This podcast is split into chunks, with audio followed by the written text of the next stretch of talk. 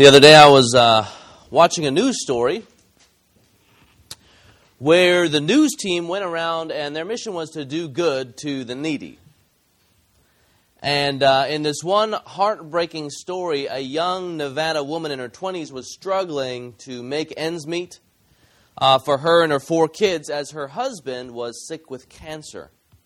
And of course, he had to obviously stop working uh, and so, uh, because they decided to send him to Los Angeles for medical treatment. So, you know, obviously you get better medical treatment, but that requires, you know, and it's out of state, that requires uh, him to start working. It means no salary. He was the major breadwinner.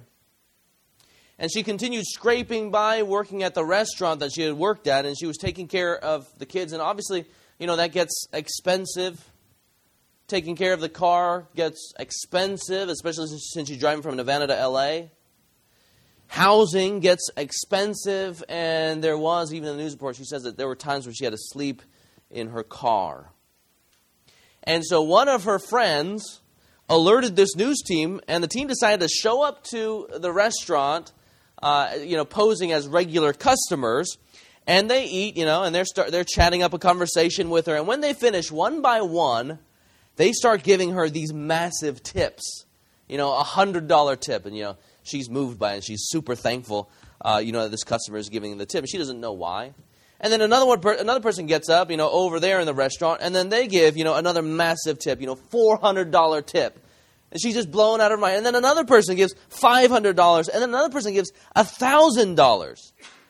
And this girl is so moved to tears because she knows that with the money comes hope.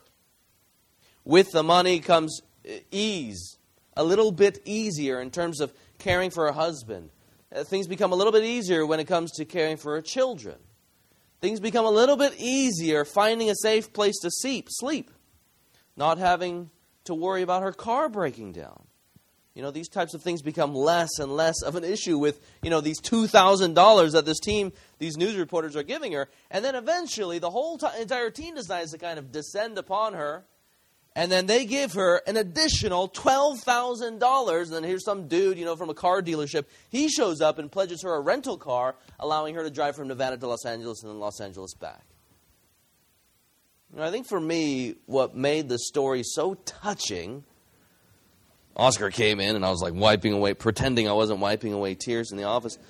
what makes the story for me so touching is not only the giving and the receiving, but it is also the real and present hope that she experienced upon receiving the financial blessings, receiving this love and support. It's a real and present hope that then helps her to live in the midst of suffering, to endure these times of trials.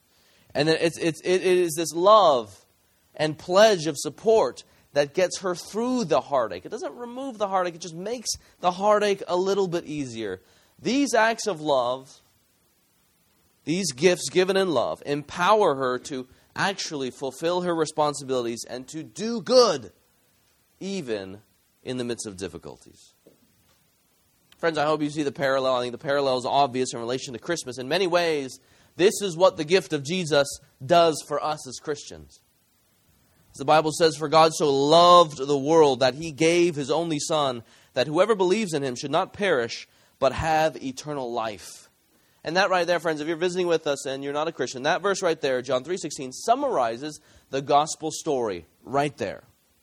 It's a story about how God created man to be in a relationship with him, but man rebelled against him. They had gone away, they had turned away and sinned the Bible calls it. They sinned against their Creator.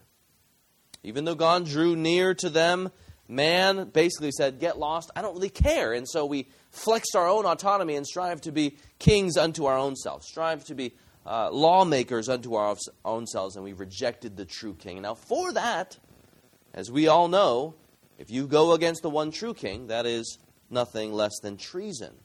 And so we earn for ourselves just judgment, God's just and righteous judgment. Even, the Bible says, judgment in hell. Well, that's the bad news. The good news of the gospel, the incarnation, is that where man created the problem, God gives us the solution. God, even though He is all righteous and all just, He reaches out to sinful man in love and mercy and compassion, and establishes a way back to Him if one would repent of their sins and believe. And with the gift of Christ comes an eternal inheritance, right? Eternal life. That's one way the Bible speaks about salvation. With the gift of Christ comes reconciliation to the Creator, right? Where we were hostile against Him and He, because of our hostility, was hostile against us. He puts those things aside and makes us at one through the blood of Jesus Christ. Where we were living in unrighteousness, God the Father gives us the righteousness of Jesus Christ. And so when he sees sinners who have turned from their sins and believe, he sees us as covered in the righteousness of Jesus Christ. And in that there is forgiveness of sin, there is freedom from guilt, there is freedom from shame, there is confidence in Jesus Christ, there is security in Jesus Christ. There's freedom to let go of all the stuff of the world, which many of you guys might have been wrestling with early this morning, particularly maybe you kids, wrestling with the stuff of this world, crying because you can't open your presents. We here in the gospel of Jesus Christ, we are freed to let go of the stuff that doesn't ultimately matter, but to cling to the things that matter, namely Jesus Christ and the forgiveness and right standing in him. Three days later, he gets up from the dead, showing all that payment has been made and that all who believe in him are, in fact, declared righteous. If that is true, again, friend, if you're visiting with us, if that is true, then that's a game changer. That's a gift that brings along a hope that allows us to live in and experience a confidence in Jesus Christ.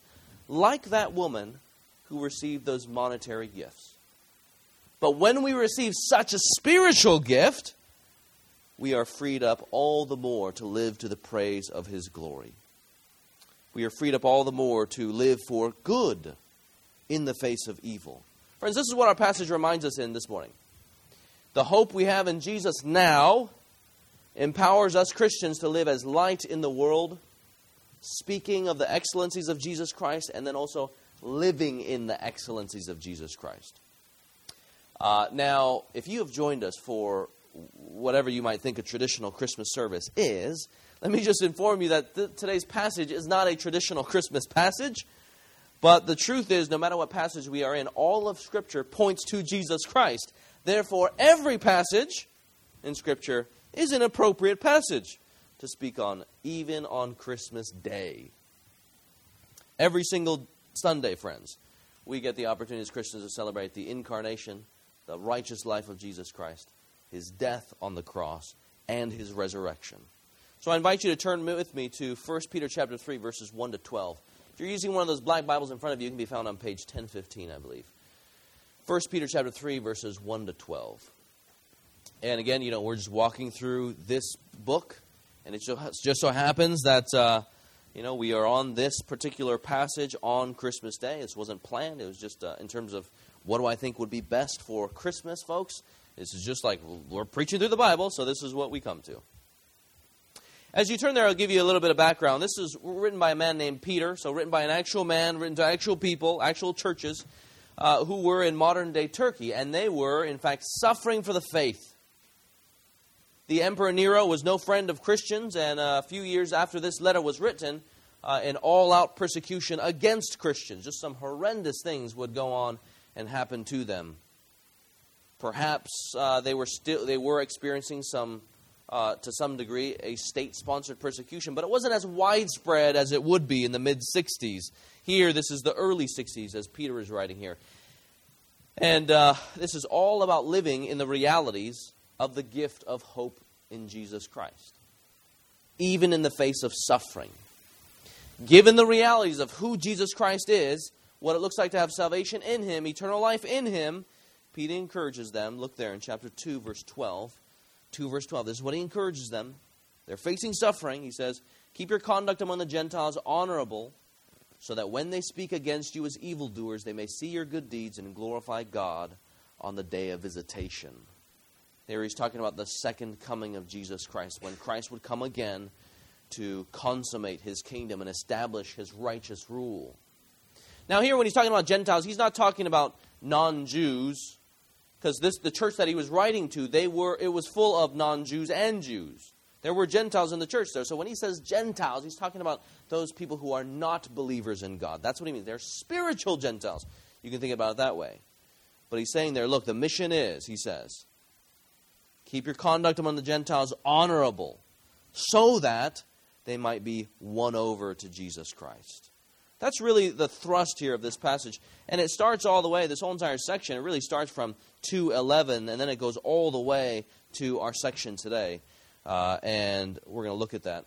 If you look there in verses 13 to 17, he, he, here he addresses various spheres of the life, right? The mission is to do good, and every place in which you are watched is a battlefront, an area where you are to live out this mission. So he, he, he looks at this public sphere. So your relationship with the government, right? Christian citizens under government authorities. He looks at that. And then he moves on in 18 to 25. There he speaks about the household sphere. He speaks specifically about Christian servants under their unjust masters. And then today we look at the marriage sphere wives to husbands, husbands to wives. So as Peter encourages Christians, he tells citizens, right? You guys, citizens, even though you might experience unjust suffering from earthly kings, remember that Jesus is the true king and that he reigns.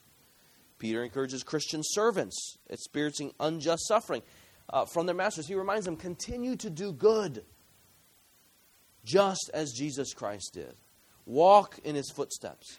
And then again, today we look at how following Jesus Christ can help wives and husbands live in light of a very real hope in the gospel.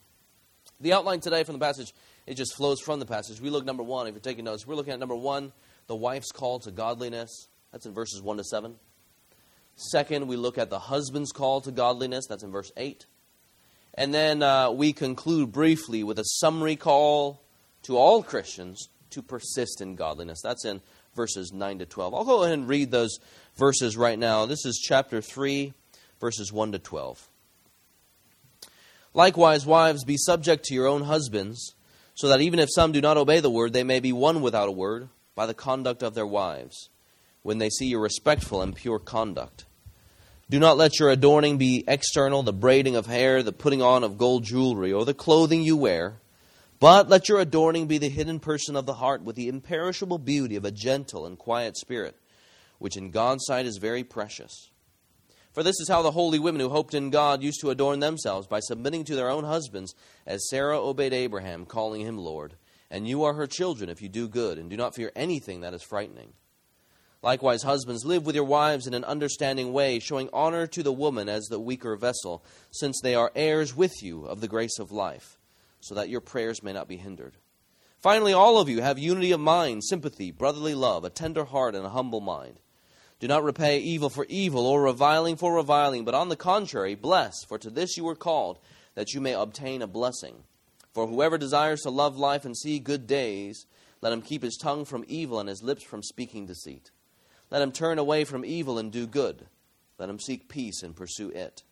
For the eyes of the Lord are on the righteous, and his ears are open to their prayer. But the face of the Lord is against those who do evil. Let's look at number one, the wife's call to godliness, there in verses 1 to 7. You see the mission there that he gives uh, to wives here in verse 1. Likewise, wives, be subject to your own husbands. Here he's, he's continuing the theme that he has already brought up. If you look there in verse 13, is be subject for the Lord's sake to every human institution. Verse 18, be subject. He's talking to servants to masters. And then picking up the same topic, he speaks there, likewise, wives, be subject to your own husbands. And so what he does is he addresses those under authority. And naturally so, remember, these Christians were suffering under authority. So he's trying to address those. What does it look like to do good in the face of a potential danger, a potential threat, a potential hopelessness? And you see the, the purpose there of this godliness, this mission of godliness. It is, look there, so that they might be won over without a word. So that they may, might be won over without a word. That is, that they might be won over to Christ. So here the situation is talking about Christian wives who are married to non Christian husbands. Christian wives who are married to non Christian husbands. Now, let's be clear. Let's be honest. Some of you guys here are hearing, like, Merry Christmas, wives submit to your husbands. And already you're kind of checking out how many people you need to climb over to make a dramatic exit. because uh, you're thinking, you know, what kind of church speaks about uh, wives submitting to their husbands on Christmas? Apparently, this church does. Well, once again, it's because the Bible addresses it, so we think it's good, too, to address these things. Um, now, if you are unfamiliar with Christianity, you know, this can sound really strange, can't it? It's ugly to some. To some, submission is a bad word. And it's hard to read these words because you struggle maybe to understand what exactly he's saying here. You know, he says, uh, frankly, that submission is not bad. That's not what he says. He says submission is actually beautiful to the Lord. Right? If we want the word to speak to our lives, we want to investigate what it actually says. It says it is beautiful to the Lord. Just look at the words that Peter uses to further explain the submission. He says there, he calls it respectful and pure conduct.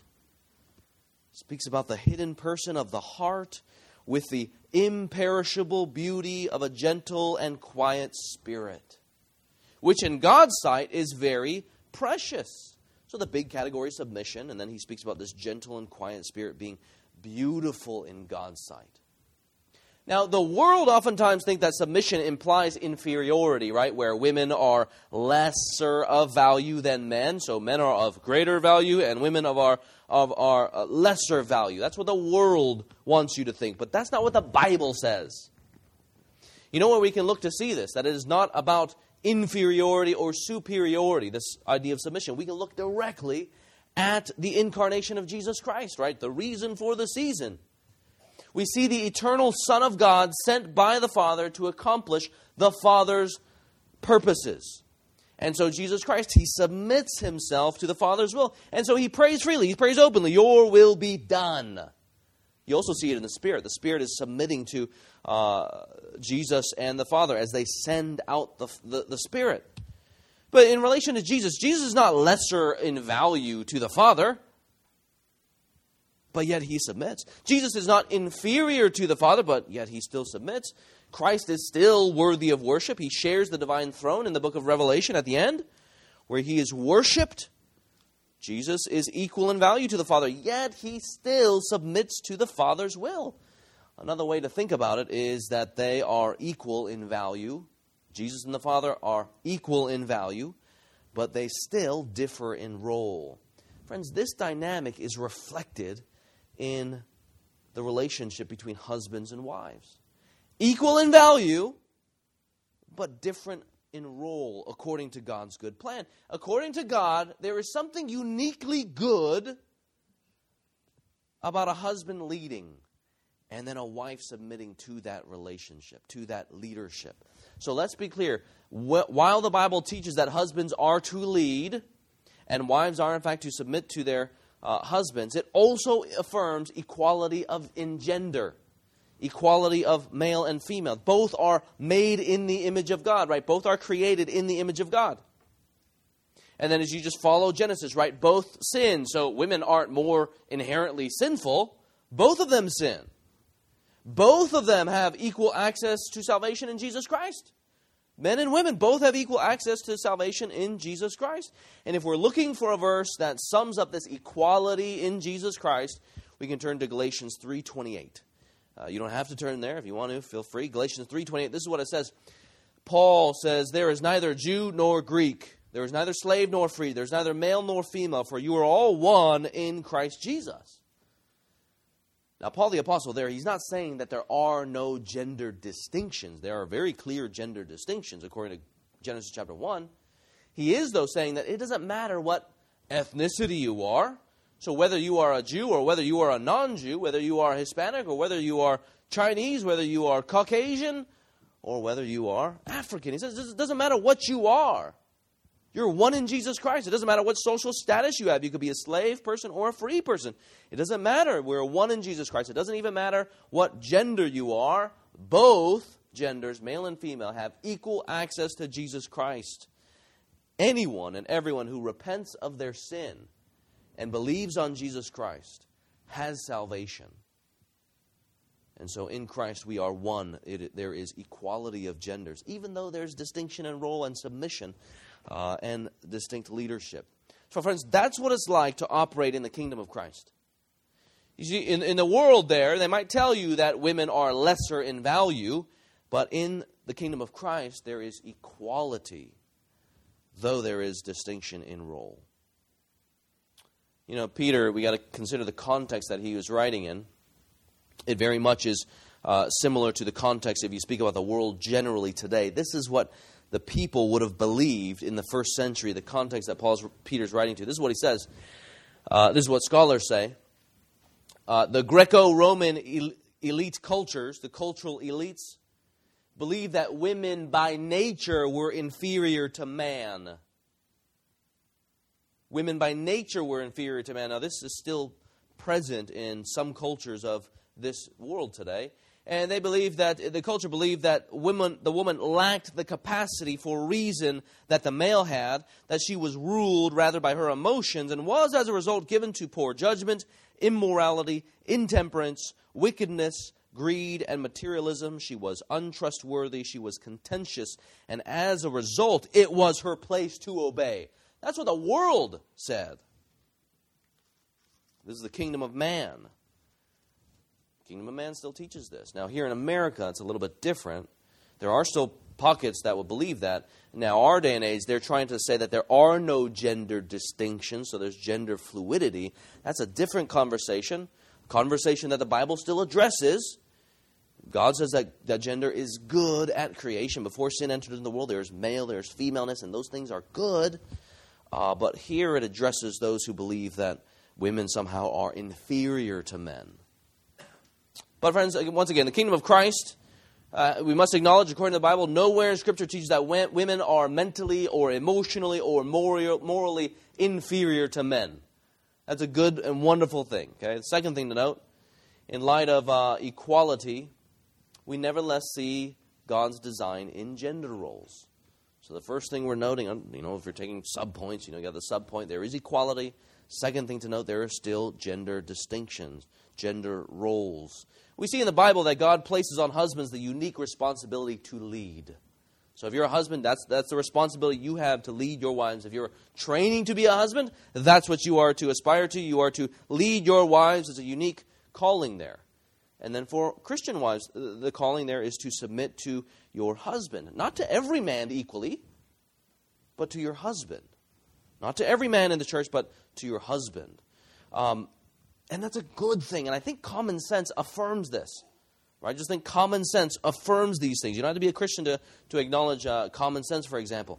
Um, but common sense affirms the goodness of these biblical roles. So uh, I, I, saw a, another YouTube video. Don't think that all I do is watch YouTube videos. um, I saw a prank video where this guy was dressed up like a ninja in an elevator. Have you guys seen this? And um, and somehow they get the music going in the elevator. And of course, random people are entering into the in, into the uh, the elevator, and there's this ninja guy dressed up in a ninja suit, or more like a Mortal Kombat suit. And right, and as the, the elevator begins to descend or ascend, the guy like starts yelling at him, and you know he's doing his martial arts move, and you you know you got to feel sorry for these poor innocent bystanders who are being freaked out. Absolutely, right? So, you know, you see these individuals and they're getting freaked out. They're falling onto the ground. They're yelling. And then the guy takes off his mask and he's laughing. It's really, it's really a horrible thing. Um, and then a couple walks in. And when the ninja guy starts doing his thing, the guy, in fear, not only uses his girlfriend as a human shield, I kid you not, he starts pushing her forward as if to stay alive just a little bit longer. Now, even if she has a black belt in Brazilian Jiu Jitsu, even if she is the CrossFit national champion, I mean, come on, don't we want the guy to at least take the initiative to pacify the situation? Even if it's like, hold on, if you don't stop, she will defeat you, no problem, right? Even that is initiation. Even that is leadership. And you got to ask the question, like, whatever happened to their relationship after that? When the guy is like pushing his girlfriend towards this Mortal Kombat guy. Another example, this is in uh, John Piper's book.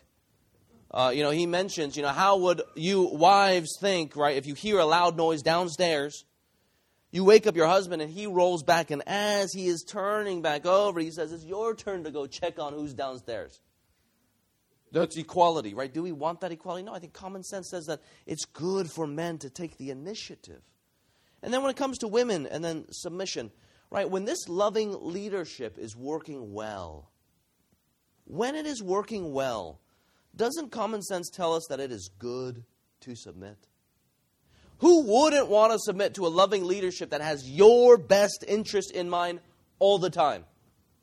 Who would not want to submit to a leader who fights for you and sacrifices for you to the death all the time? Where, where the leader would throw himself, all of his weight and all of his characteristics towards your protection and your good all of the time. Wouldn't that be a submission that you love? A free submission, not a submission that's marked by shackles and chains, but a submission of freedom, recognizing that this man is a man who's going to lead me and protect me. This makes sense. Whether we are talking about wives and husbands, citizens and their governments, or even platoons and their sergeants, or employees and their employers, submission to a good and loving leader and authority makes wonderful sense and can be a wonderful thing. But of course, this submission here is not ultimately based in common sense, although common sense reflects these truths. It's rooted ultimately in the gospel of Jesus Christ. This is a huge reason of why submission is beautiful to God here in the pages of Scripture. I mean, believe it or not, the roles of men and women in the family and the church reflect actually gospel truths. They reflect gospel truths. They point to gospel realities. The husband's loving leadership over the wife is to be like, according to Ephesians chapter 5, Christ's loving leadership over his church. Christ who loves sacrificially for the church, who takes on flesh for the church, who lives a righteous life for the church, who fends off Satan in the desert for the church, who lays down his life for the church and dies and sheds his own blood for the church. He cares for her and he looks after her for the Christian wife. Her submission to her husband is to reflect the submission that, that the church has towards her loving Savior. It's a sweet submission, a confident submission, a submission to the loving headship of Jesus Christ. So, submission is beautiful because it reflects gospel truths Christ's undying love for his church and the church's submission to her Savior.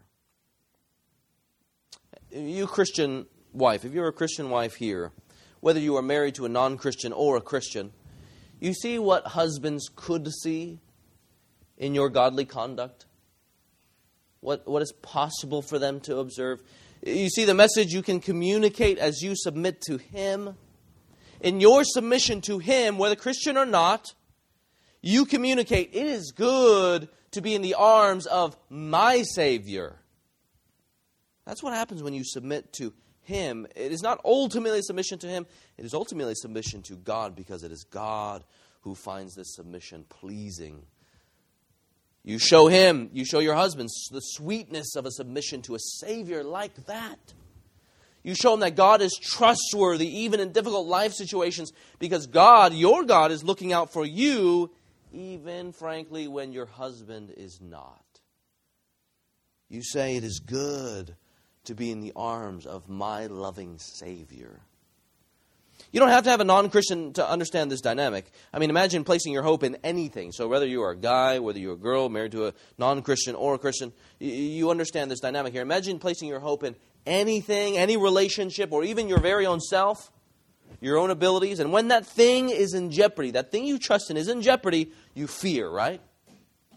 You get desperate. You start clawing after everything. You fear because that thing that we've placed all of our hopes in is being stripped from us. And there is fear, there's desperation, there is a freakish desire to control. When that thing is taken from your grasp and you despair, you say, What else do I have? What else do I have? But in Jesus Christ, the true Savior, your true Savior, and in fact the church's true bridegroom, in His steadfast and committed love, our despairing cries of, What else do I have? are transformed into confident declarations, What else do I need? Because all I have is Christ. All I need is Christ. And we are empowered to live to please our Father in heaven, not man on earth, not your husband.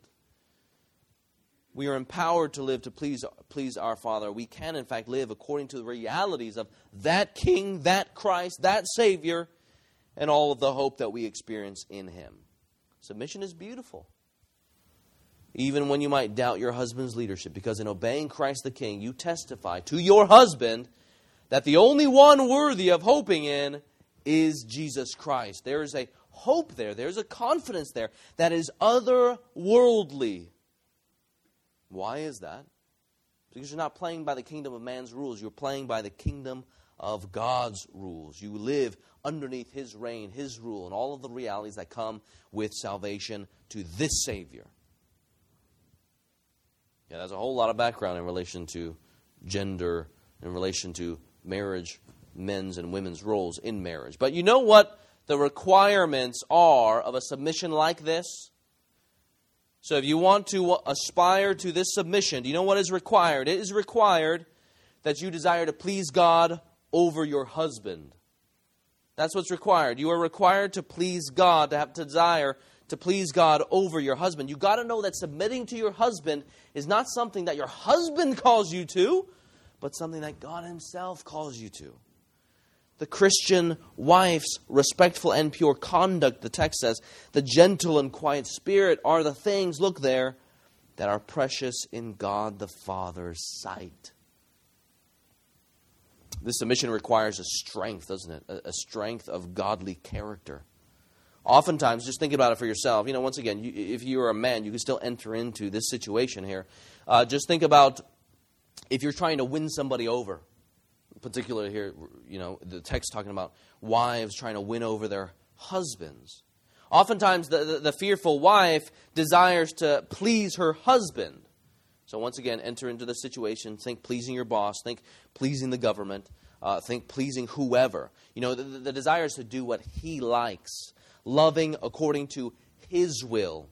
But the passage calls us to please God over man, to do what is pleasing in God's sight. And I think this is the main reason, I think this is the main reason why Peter addresses beauty in the passage. Perhaps these Christian wives were thinking wrongly that they could, in fact, win over their non Christian husbands to Christ by their own beauty. So it talks about the braiding of hair, gold jewelry, the clothing that they wore. And so Peter here, he redirects them from the worldly methods of winning over the worldly methods of winning over, to the godly methods of winning over, with the imperishable beauty, the things that don't fade, the things that are pleasing to God, that are in God's sight very precious, he says. Friends, the kingdom of man will tell you to please your man with the tactics of man.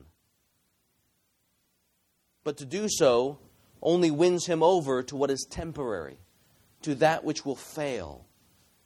If you use the tactics of man to win over man, the best you do is win him over to man. And you know, with man, all things are perishable. But for the woman of God, in the kingdom of God, Christian wives here are reminded to please God by living like Christ, pursuing godliness, and in so doing, Peter says that your man might be won over to Christ if God wills. Godly lives are the breadcrumbs that lead to the Father's feast. And so God tells you, Christian women, Christian wives, even though you might face fear, He says, if you want to win over your husband to Christ, then you put on Christ likeness. And so that way, when your husband sees you, he doesn't see the kingdom of man, he sees the kingdom of Christ, and then he says, That is unique. That is powerful. But again, you know, living to please God over man requires a strength of character, doesn't it? It requires also a hope in God.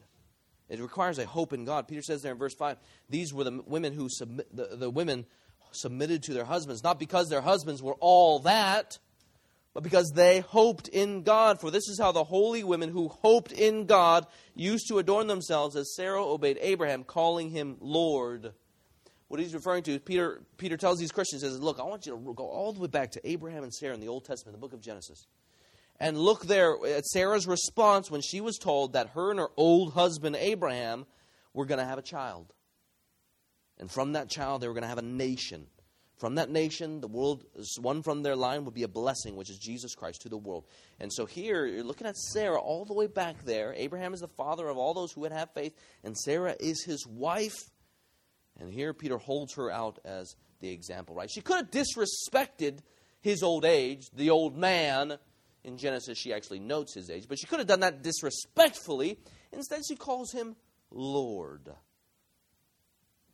The term of a recognition of authority in that culture.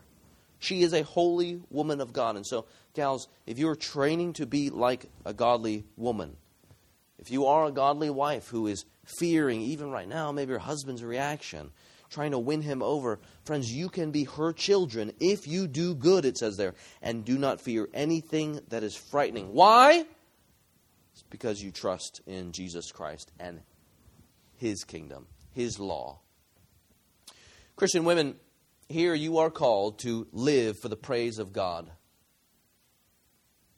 And required in doing so is to realign, friends, your definition of beauty from what the world finds beautiful and useful to win people over to what the Lord finds beautiful and pleasing a gentle and quiet spirit. So if you fear that your husband won't be won over to Christ, Christ calls you to wear the allure of heaven. That is Christ likeness. Christ calls you to trust in him. That those he calls to himself will find Christ's very character unique, attractive, and, in fact, gorgeous. What some people call Christian sexy. Christ likeness. Christian sexy. I mean, if you think about it, what are your other options? Wear the allure of the world? Friends, doesn't that just latch his lusts onto the things of the world and not onto Jesus Christ? I have a friend, um, and if I told you his name, many of you guys would know him. I have a friend whose dad watched sexually explicit things very frequently, and his family knew about it. Wife knew about it, children knew about it. And the wife, of course, wanting to uh, gain her husband's affection, thought that she could get him to stop and so give her his affection by changing her own body to look like those other women, changing her own dress to look like those other women, acting like those other women in order to win over affection. And from what I know, what she struggled to realize uh, was that she was actually winning him over to the world. It's tough for her. Last time I talked to my friend, it was tough for her to live in the affection that she already had as a child of God, as a beautiful daughter of God, because she wanted to win him over with the world's tactics. And so she's fighting, even right now, fighting to really trust in what is godly and good and what God Himself has determined to help win over non believing men. Now, this doesn't, this doesn't undervalue the preaching of the gospel. Peter's talking about the way we live because these Christians were suffering underneath unjust masters, unjust governments. So naturally, he's addressing not what they speak. He's going to address what they speak later on, but he's addressing how they act in response to this fear and in response to this threat. Jesus said, Let your light shine before others so that they may see your good works and give glory to the Father who is in heaven. So, you gals who are not yet married, this passage speaks to you. It should be a reminder that it is not always easy to submit. Do not think that it is always easy to submit, even if you are married to a Christian. So, friends, let me encourage you to get together with a girl that you uh, trust and ask them, you know, can you share with me an example of what it looks like to submit to your husband even when you guys might disagree on something. Right, so we're getting really practical. What does that look like to tr- entrust yourself ultimately to God and so submit to your husband? What does it look like for you to hope in God in the midst of that? Now, what I haven't addressed, what I have not addressed is um, are you saying that this is total submission, even in the face of abuse? No, that's not what this is saying. This is not total submission. If the man calls you into sin, don't submit. Uh, if a man calls you into sin or is abusing you, what you should do, if you're fearing for your life, what you should do is get somebody involved, get the church involved. In these instances, I believe that it is good and a method of protection for the church to encourage even separation for a time. Just imagine if a husband is going after the life of his wife It is good to separate, to bring in intervention, counseling, and genuine reconciliation. That's not what we're talking about here. We're talking about um, submitting in things where your life is not in danger. So, to summarize here, wives are called to submit to their non Christian husbands.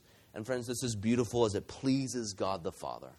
Just think about it like open house. When the Father comes to, to see you and see what projects you're giving yourself to, all the things that you give your time and effort and energy to, you know, is He going to find you giving your life to the things of the world to win over others? Or is He going to give? Is He going to find you giving things, giving yourself over to the projects of Christ likeness to display the beauty of God to the watching world? So, as we are called to keep our own conduct among the Gentiles pure so that some may come to know Christ, Peter then turns to address the husbands. We've addressed the wife's calling to godliness.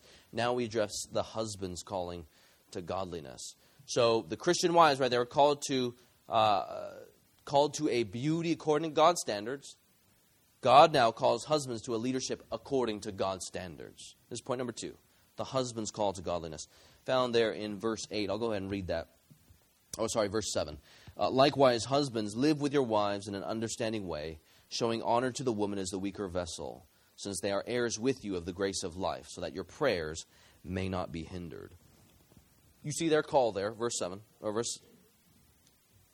Yeah, verse 7. And here it's probably short, you know, it's only one verse. Uh, once again, because the way he's refli- re- the way he's writing is reflecting the Christian experience. He's he's speaking to those who are experiencing unjust suffering underneath their earthly authorities. Uh, this is why there are six verses on wives and then only one verse on husbands. Here, the husband's call is a call to godliness. Live with your wives in an understanding way, since they are heirs with you of the grace of life. So keep in mind the cultural context that this was written to there. They believed that women were inferior by nature to men. That's what the culture said. Here, this notion is flipped on its head in the kingdom of God. Again, there is no inferiority or superiority, but equality. And so the husband's call is a call to acknowledge equality. That's why Peter calls them heirs with you of the grace of life. There, the grace of life. He's talking about salvation. Heirs with you men in the grace of life, of the grace of life.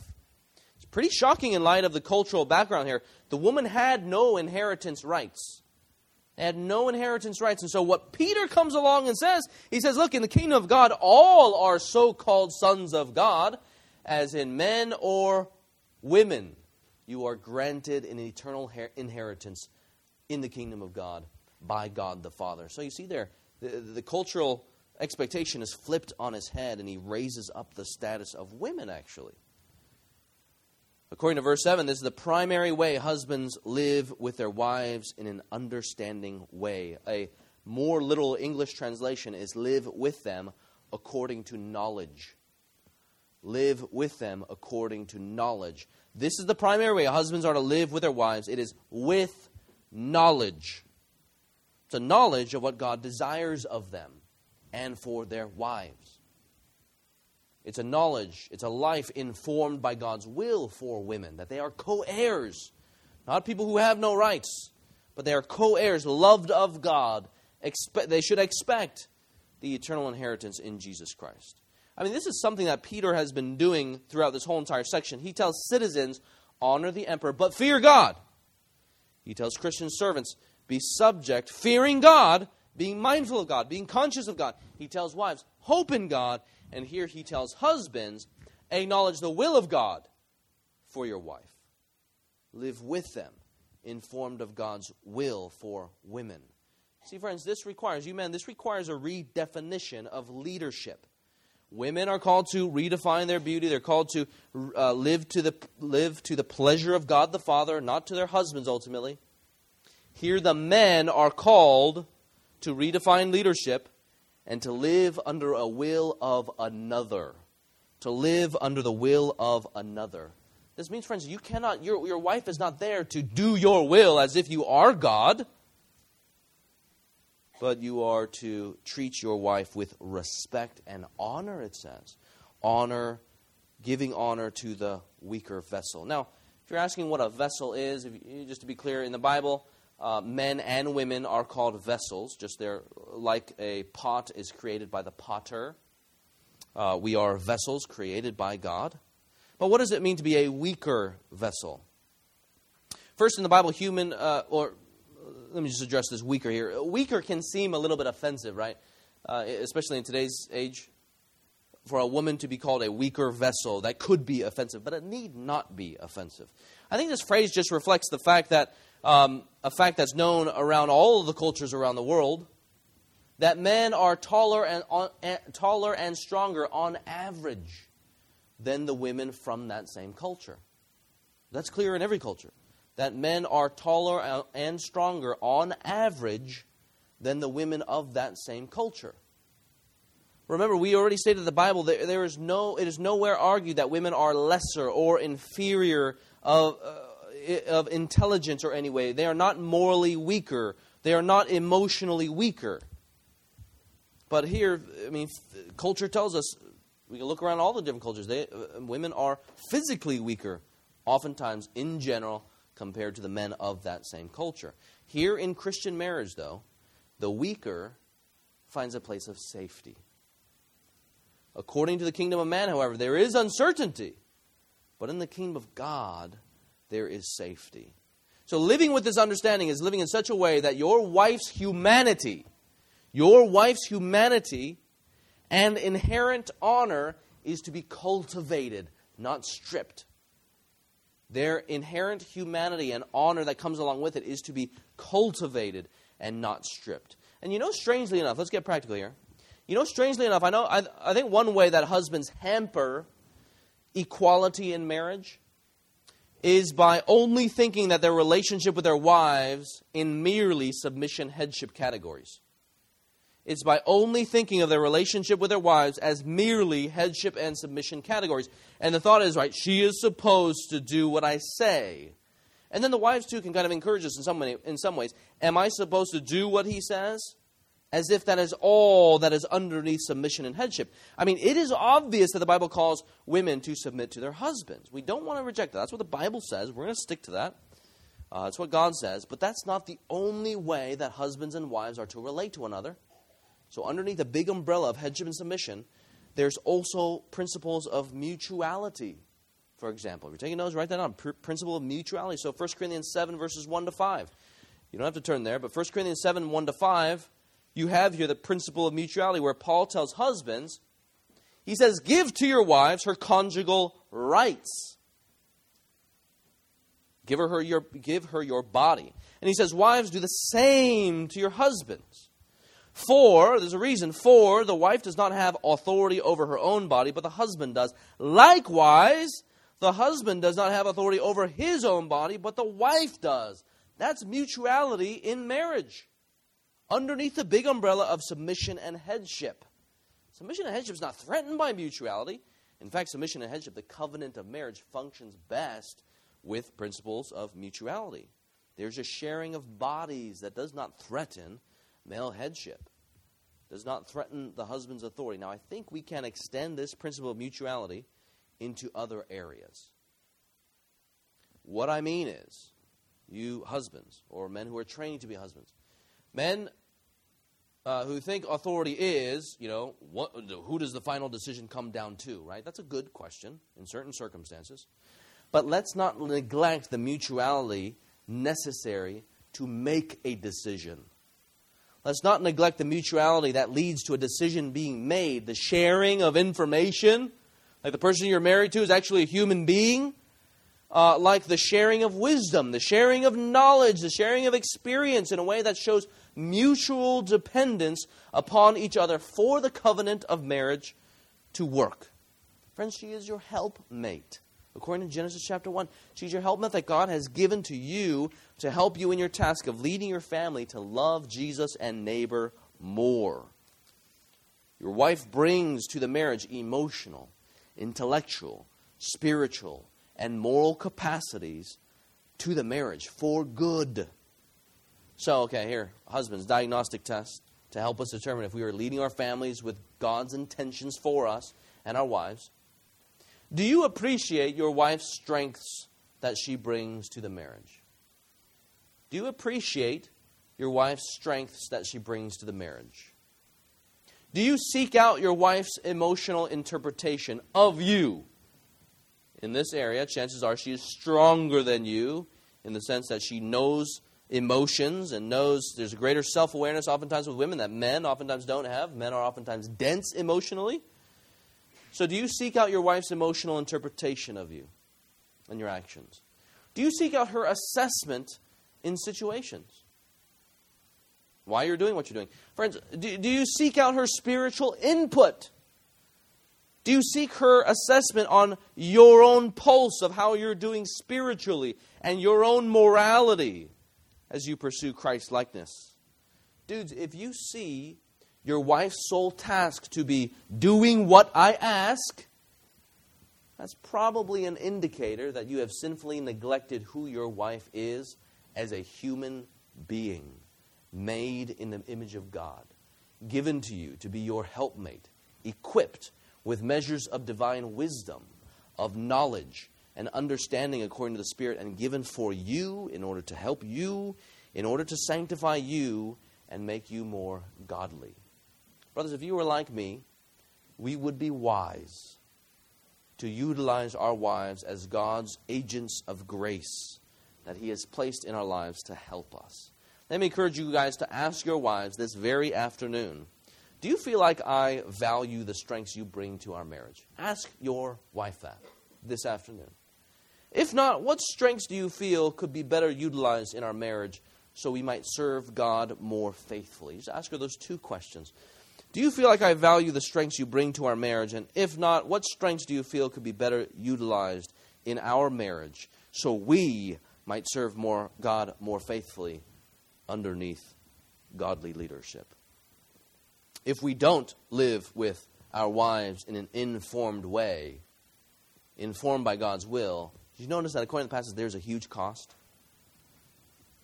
There is a huge cost. It says there, live with them, give honor to the woman as a weaker vessel, since they are heirs with you of the grace of life, so that your prayers may not be hindered. Of course, this makes actually entire sense. Think of the husband and wife relationship. If you reject God's will for your wife while praying to God about your wife, you got to ask, like, what in the world are you praying about? That she would be a better servant to you and your own will? Or are you actually praying that she would be serving God, honoring God, even in the ways that she submits to you? I mean, if you do not care about God's will for your wife and you are praying to God about God's will for your wife, whose will are you praying? You're probably praying, My will be done, instead of God's will be done. The bigger picture, if you reject God's will an, in an ongoing sense, in a non Christian sense. I know God's will, I just don't care about it. Of course, God's not going to answer your prayer because you have no desire to please God. As verse 12 says, God's face is against those who do evil. Friends, you see this present hope here given to us in Jesus Christ? It is a present hope that empowers us to do good, to let go of the things of the world and the world's ways but instead to live according to the kingdom of Christ. He calls wives, trust in Jesus Christ. Hope in God the Father, you tr- your true Father, and hope in Him ultimately, not in your own husband. Don't hope in yourselves even, but take on the definition of beauty that is pleasing to God. Wife's call there is to godliness. Live your life pleasing to God, not man. Redefine beauty according to God. Husbands here are called to godliness. Live with God as king. It is His will that goes, not yourselves. And in so doing, you will live with your wife, showing her honor and respect that she deserves as one who is made in the image of God. As we conclude, and as Peter himself concludes, we are reminded to pursue godliness while living in the realities of salvation in Christ. Look at verses 8 to 12. I'll read that now. Finally, all of you have unity of mind, sympathy, brotherly love a tender heart, and a humble mind. Do not repay evil for evil or reviling for reviling, but on the contrary, bless. For to this you were called, that you may obtain a blessing. For whoever desires to love life and see good days, let him keep his tongue from evil and his lips from speaking deceit. Let him turn away from evil and do good. Let him seek peace and pursue it. For the eyes of the Lord are on the righteous, and his ears are open to their prayer. But the face of the Lord is against those who do evil. Here in verses 8 to 12, it summarizes much of what has been covered in the previous chapters, the last two chapters. In short, we are reminded to live in the realities of the kingdom of Christ, trusting in his rule and reign, following the pattern of Christ, who did not repay evil for evil, but instead came to die on the cross in order to bless his enemies. This is Christ's pattern, friend, that you, wives and husbands, are called to follow. All Christians are called to follow. It is the pattern that we are to walk in, as it says there in verse 9. To this you were called, that is, blessing those who even curse you. To this you were called, that you may obtain a blessing. This blessing is the blessing suffering Christians were reminded of in the beginning of the letter. If you recall, they were born again to an inheritance that can never perish, spoil, or fade. That's the eternal end times blessing that comes at the return of Jesus Christ where believers are rewarded for their perseverance. Here we're reminded of it, reminded of it again, that they will receive this eternal blessing. This is not salvation by works. This is not any name it and claim it law and attraction stuff where you speak what you want into existence. It, friends, has always been God's plan to bless and deliver those who trust and follow Him. Drawing from the Old Testament, Peter roots the experience of these Christians you Christians, once again, in the experiences of those that have gone before them in verses 10 to 12. Here he draws from Psalm 34, a psalm about how God delivers and saves everybody who believes in him and turns from evil and seeks the peace of the kingdom. And, in fact, how he judges those who oppose him. Friend, if you're visiting with us as a non Christian, do you want to live in a way that frees you from fear? Frees you from malice and hatred and anger and jealousy. This text says that this freedom can only be found in the kingdom of Christ, where God rights all wrongs in Jesus Christ. Friends, if you're experiencing those things, even in the Christmas season, I was talking to some family friends, and they didn't go to one family party because they know that that family argues all the time. They don't believe in Jesus Christ. This, this is the reality of the kingdom of the world, and it's all because of sin. But, friends, in Jesus Christ, God takes care of your sin and your punishment. He, Christ dies on the cross for the wrath that, friends, you deserved. But he invites you to enjoy his rule, his reign in his kingdom according to his law of grace and mercy and love if you would repent of your sins and believe on him. And you know, you will know, friends, this freedom the same freedom that allows us to bless those who desire evil upon us. Just like Jesus did. If you look at chapter 2 of 20 chapter 2 verse 22 a summary in many ways the heart of this section here is the example of Jesus Christ. He committed no sin, neither was deceit found in his mouth. When he was reviled, he did not revile in return. When he suffered, he did not threaten, but continued entrusting himself to him who judges justly. He himself bore our sins in his body on the tree, that we might die to sin and to live to righteousness. By his wounds you have been healed.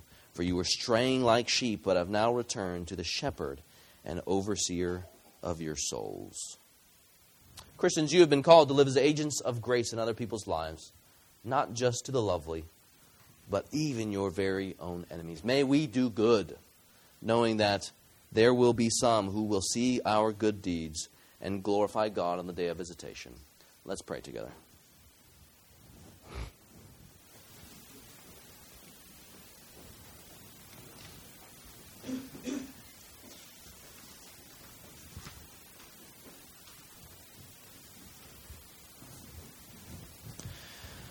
Our Father in heaven, Lord, we give you praise and we thank you so much for the hope that we have in Jesus a lasting and abiding hope.